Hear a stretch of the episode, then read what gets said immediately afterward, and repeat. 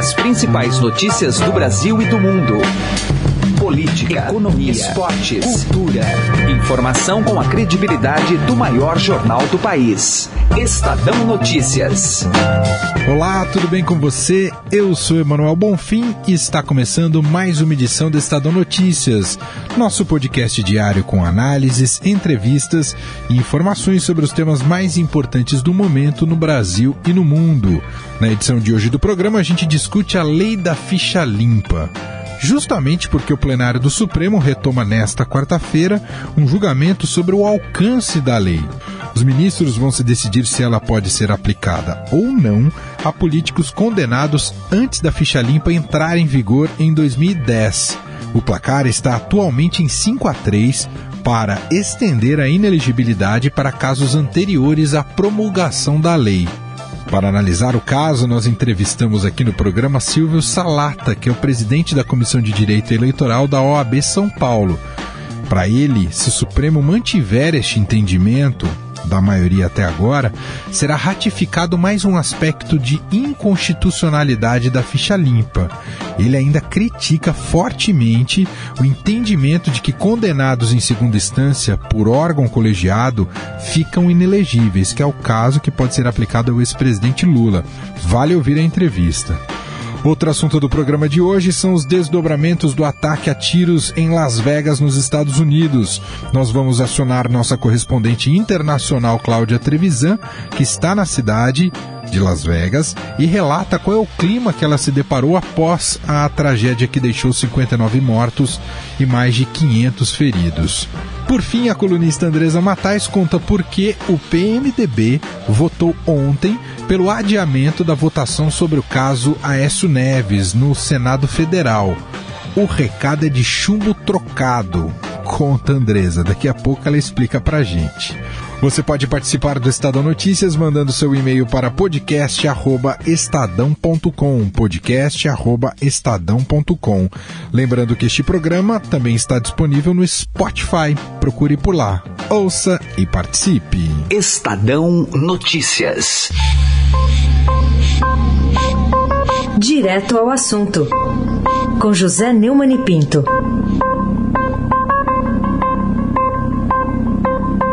A presidente do Supremo Tribunal Federal, a ministra Carmen Lúcia, tomou uma decisão acertada e corretiva. Espero que ela sirva para puxar as orelhas desses advogados de defesa que abusam é, da defesa no Brasil, é, das grandes brechas legais que há.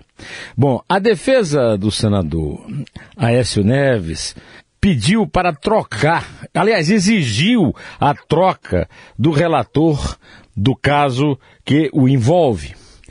O relator é Luiz Edson Fachin.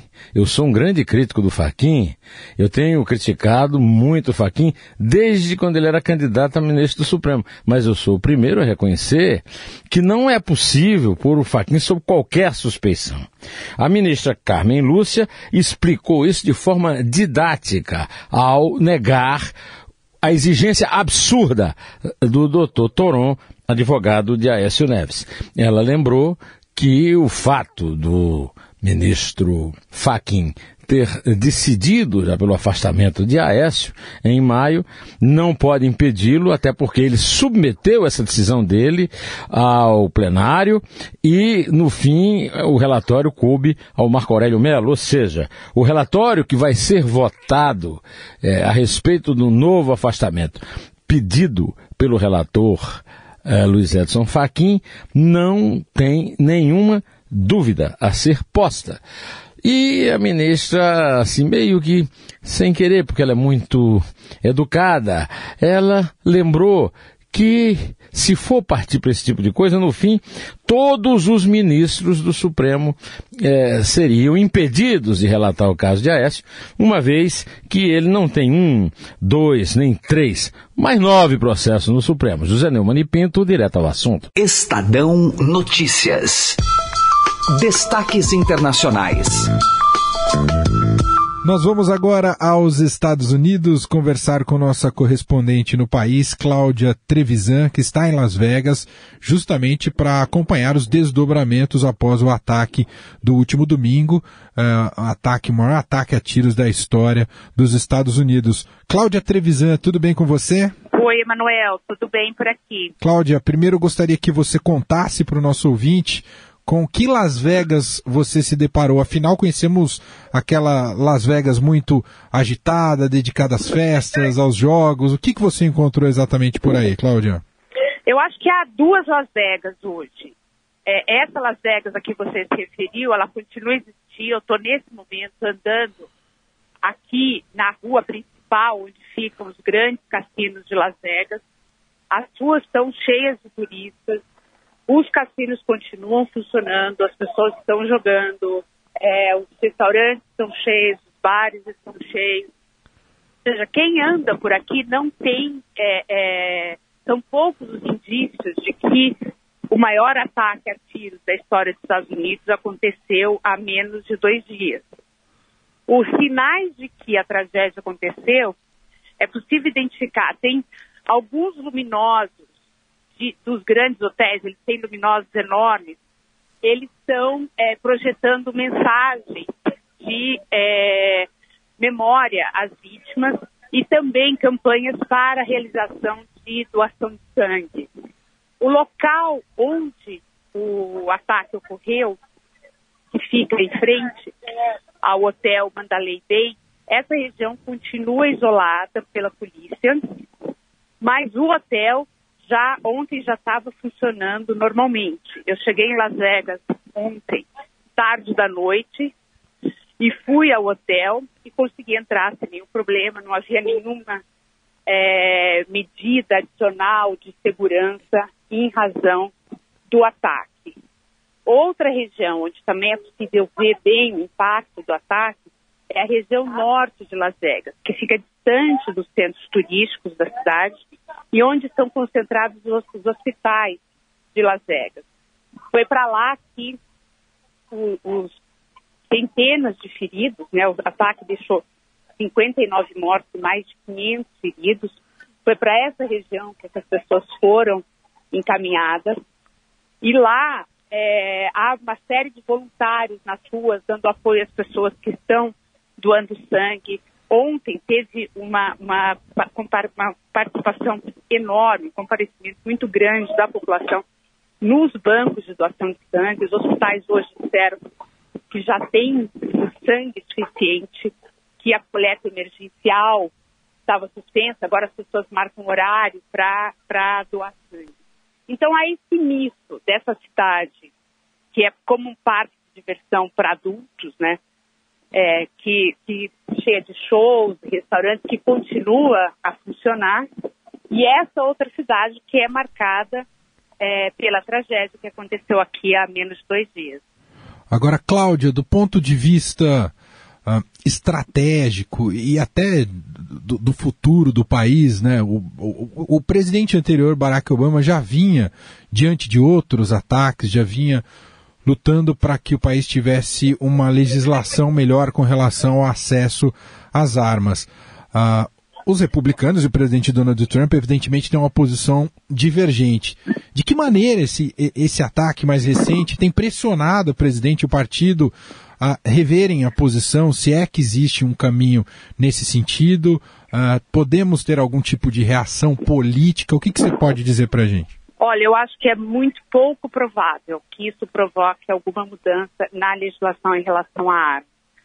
É, quando houve, 2012, o massacre naquela escola primária St. Hook, que deixou 20 crianças de 6 e 7 anos mortas, aquele momento foi o momento onde o Congresso americano mais se aproximou da aprovação de uma legislação que de, nem de longe proibiria o acesso a armas. A legislação só tornava mais rigorosa as checagens de antecedentes criminais, de é, é, sanidade mental dos compradores de armas e estabeleceu algumas outras restrições. Essa legislação não foi aprovada. Hoje, é, no dia, é, os republicanos no Congresso, eles já deixaram claro depois do ataque que ocorreu aqui em Las Vegas, os republicanos, tanto o líder na Câmara quanto o líder no Senado, eles deram declarações dizendo que não pretendem colocar em discussão nenhuma legislação que é, torne mais rigorosa a compra de armas aqui nos Estados Unidos. O presidente Trump, hoje, ele diz que essa questão será discutida ao longo do tempo, quando for o momento. Mas o Trump, ele fez toda a, a campanha dele, foi muito direcionada à parcela do, da população americana que defende o acesso irrestrito é, às armas e que é contra qualquer forma de é, limite ou restrição à compra e posse de armas. Então, é, é, é, muito pouco. E os republicanos hoje, além de controlarem a Casa Branca, eles controlam a Câmara e o Senado. E a Associação Nacional de Rifle, que é o principal lobby pró-arma aqui, eles são extremamente poderosos e eles financiam as campanhas de muitos dos parlamentares republicanos. Então, apesar de toda a indignação, é, é pouco provável que se veja alguma mudança significativa nesse setor. Eu acho que é interessante ressaltar que é, a venda de armas é muito menos regulada nos Estados Unidos do que a venda de bebidas, do que a venda de cigarro, é, ou até mesmo do, do, de carros. Para dirigir um carro, você precisa passar por um teste de habilitação, você tem que ter uma carteira de motorista, você tem que renovar essa carteira de motorista periodicamente. Para ter uma arma, você não precisa mostrar nenhuma habilidade para ter armas. E a idade mínima para ter armas nos Estados Unidos é mais baixa que a idade mínima para comprar bebida alcoólica. É impressionante. Nós ouvimos direto de Las Vegas, nos Estados Unidos, a correspondente internacional do Estadão, Cláudia Trevisan, que ao longo deste período, claro, traz sempre mais informações. Você pode acompanhar em nosso portal estadão.com.br ou mesmo nas páginas do jornal impresso. Cláudia, muito obrigado pelas informações. Bom trabalho para você por aí. Obrigada, Emanuel. Um abraço. Estadão Notícias.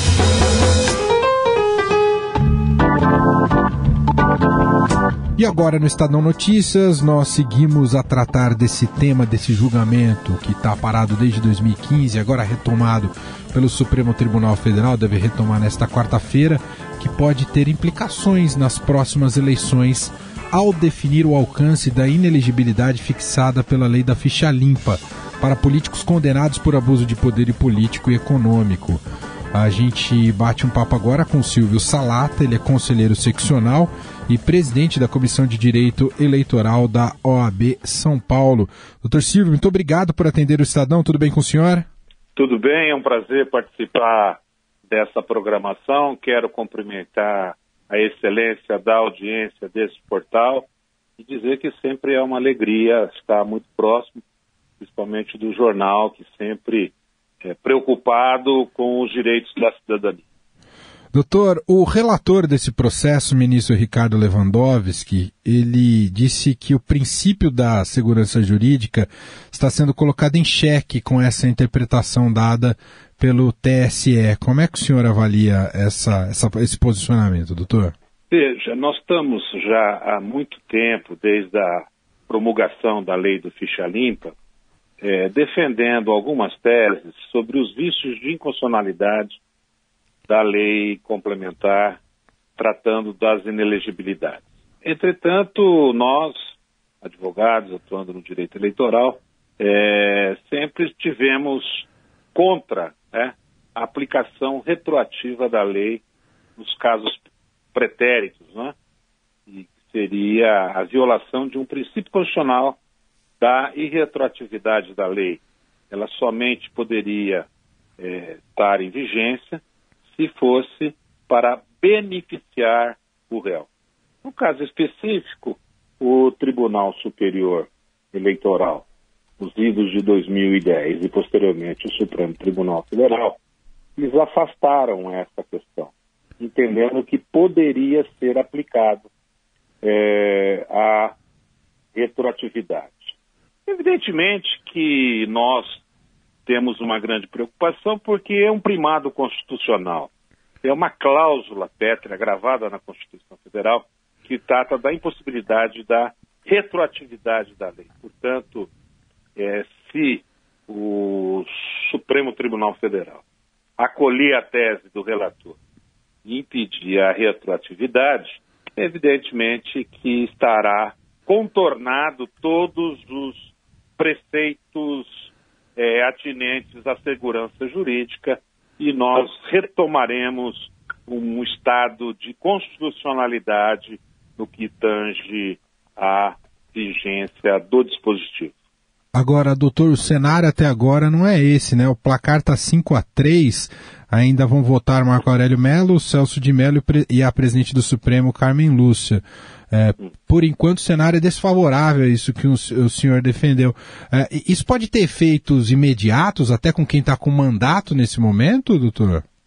Veja, são casos hoje isolados, porque as condenações que tratavam anteriormente a inelegibilidade, por exemplo, a condenação pela prática do abuso do poder econômico, nos casos de procedência da ação de investigação judicial eleitoral, fixavam-se a sanção de inelegibilidade por três anos. Veio a vigência da lei é, em junho de 2010 e passou a entender que era oito anos anteriores à data da vigência da lei. Como nós já passamos mais praticamente sete anos da vigência da lei, é, deve ter um ou outro caso isolado no nosso país, não tendo mais assim uma, uma abundância do, do, do tema né, sendo aplicado é, em casos concretos. E doutor, teremos um caso muito prático, né, que o Brasil vai acompanhar, ou deveremos ter um caso muito prático no ano que vem, com a possibilidade da candidatura do ex-presidente Lula, que uhum. justamente se encontra nessa situação, traz uma insegurança para o pleito do ano que vem, não é, doutor? Eu não tenho dúvida disso. Isso daí já vem ocorrendo desde a vigência da, da, primeira eleição de vigência da Lei Complementar 135, a Lei do Ficha Limpa. Isso vem sendo ampliado. As cortes eleitorais têm mantido um rigor na interpretação da norma, e com todo respeito ao entendimento, eu advogo de maneira contrária, deveríamos é, cumprir a disposição da Constituição Federal. Então, é, não poderia haver essa aplicação antecipada de uma condenação que não está definitiva ainda, é, definitivamente aplicada. Então, eu acho que isso é uma, uma situação em que desequilibra os direitos da cidadania. O que o senhor está dizendo ao final, só para o nosso entendimento, doutor, é que se não se exaurir ao final todas as possibilidades de recursos jurídicos, não se deveria aplicar uma, uma norma como essa, é isso, doutor? Perfeito, porque essa é exatamente o preceito que está inscrito na Constituição Federal. Somente após o trânsito julgado da decisão condenatória é que existe a suspensão dos direitos políticos e passaria, né, verdadeiramente, pela aplicação desse preceito, passaria a existir a inelegibilidade.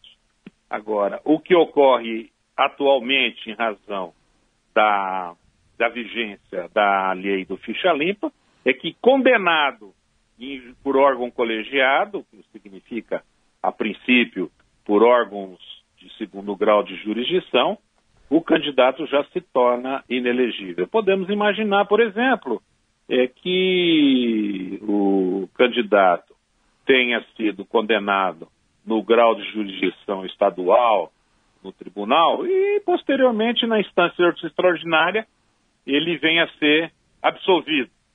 Estaria aí perpetuado um erro judiciário em desfavor do cidadão que não pôde disputar aquela eleição? Então, eu acho que isso é uma precariedade jurídica na interpretação do dispositivo constitucional.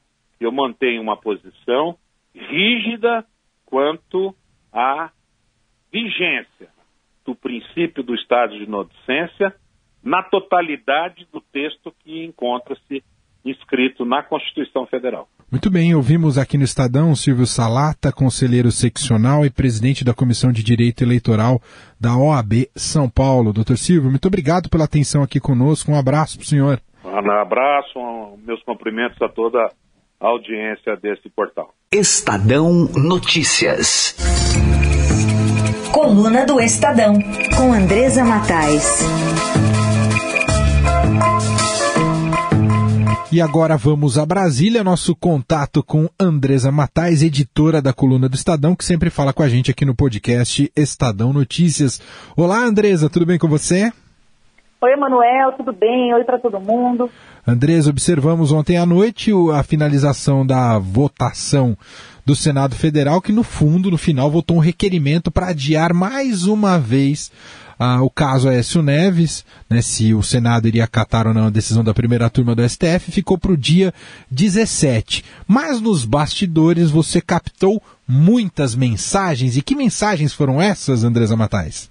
Pois é, Manuel, tudo aqui em Brasília é, tem algo por trás né, da decisão dos parlamentares. A gente precisa ficar bem atento para entender os movimentos, é, tanto na Câmara quanto no Senado. No Senado, o que, que aconteceu? O PMDB, que é o partido do presidente Michel Temer, ele votou pelo adiamento dessa decisão aí que poderia devolver o mandato do senador Aécio Neves e acabar com essa medida é, de recolhimento noturno, né, que o Senado, que o Supremo Tribunal Federal impôs a ele. É, por que, que o PMDB fez isso? É, sendo que ele estava ali defendendo é, rever essas medidas do Supremo. Para dar um troco no PSDB da Câmara, que na primeira denúncia contra o presidente Michel Temer rachou e metade da bancada, é, mais de 20 parlamentares, eles votaram pela abertura de processo contra o presidente Michel Temer. Então, o que eles estão dizendo é o seguinte: foi um chumbo trocado. Eles pegaram o nosso presidente, vão pegar o presidente deles. Lembrando que o Aécio Neves é um presidente nacional do PSDB, ele está licenciado, mas ele continua ocupando esse cargo. Então, o chumbo trocado dizem que não dói, né, Emanuel? É, Vamos ver como é que isso vai, vai, vai agir. Agora, tem outro recado aí, é, que é para o PSDB, é, vindo do PMDB. Vamos ver como é que o PSDB vai se comportar agora na segunda denúncia contra o presidente Michel Temer. O que está acontecendo lá na Câmara? O deputado Bonifácio de Andrada, que é tucano, de Minas Gerais, é o relator dessa segunda denúncia contra o presidente Michel Temer, mas o grupo aí que foi denominado de cabeças pretas do PSDB quer de todo jeito que ele desista da relatoria, porque eles já sabem que o Bonifácio vai dar um voto a favor do presidente Michel Temer, contra a abertura do processo. E os cabeças pretas querem que o presidente Michel Temer seja processado. Então, houve um recado aí com esse adiamento da decisão do Aécio Neves. Olha, se daqui para a semana que vem, ou para quando isso for julgado aqui no Senado, é, o, a Câmara se comportar bem, a gente absolve aqui o Aécio. Se a Câmara não se comportar bem, a gente também vai dar o troco.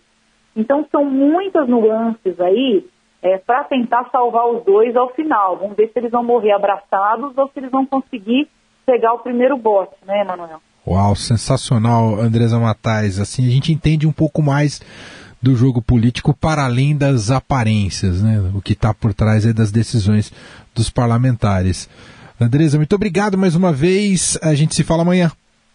Obrigada, Emanuel. Acho que é bom colocar também, viu, Emanuel, se tiver mais um minutinho. Claro, por favor. E, esse foi um jogo do PMDB e PSDB. Outros partidos que votaram pelo adiamento, que estavam defendendo que isso fosse decidido o mais rápido possível, amarelaram por conta da decisão do Supremo, que o ministro Edson Fachin é, decidiu ontem que é, ele não iria é, revogar a decisão, devolver o mandato do AES até que o Supremo decida essa questão. Afinal, o Congresso tem ou não que avalizar medidas cautelares contra políticos. Então, isso também é, causou uma apreensão, porque acharam que seria é, pagar para ver, né? Se você peitasse o Supremo, qual seria o próximo passo do Supremo, se não acabaria nunca. Então, tem várias coisas aí acontecendo. Mas brigadão, Emanuel. Até amanhã. Estadão Notícias. Estadão Notícias desta quarta-feira vai ficando por aqui. Contou com a apresentação minha, Emanuel Bonfim, produção de Gustavo Lopes e montagem de Afrânio Cruz. O diretor de jornalismo do Grupo Estado é João Fábio Caminuto. De segunda a sexta-feira, uma nova edição deste podcast é publicada. Tem tudo no blog Estadão Podcasts e mande seu comentário para podcast@estadão.com.